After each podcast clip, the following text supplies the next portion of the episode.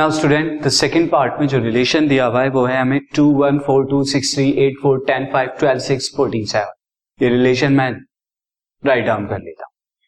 Now student again यहाँ पर same reason देंगे कि यहाँ पर हर एक फ़र्स्ट एलिमेंट क्या है? डिस्टिंक्ट है। यानी ईच जो है यहाँ पर डोमेन है, उसके लिए एक डिस्टिंक्ट रेंज है। तो ये इट इज़ अ यहाँ पर हम लिख देंगे since it is a function or क्या है? फ़ंक्शन है।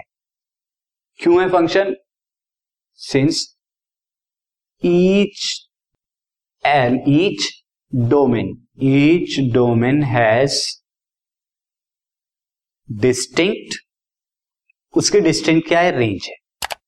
या उसके सारे फ़र्स्ट एलिमेंट क्या है? डिस्टिंक्ट है। वो सेम बात है। तो इसीलिए फ़ंक्शन है।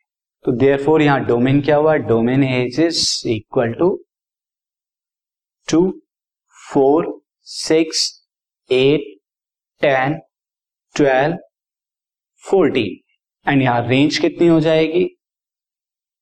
Range will be one second element जितने भी है one two three four five six seven now move on to the next part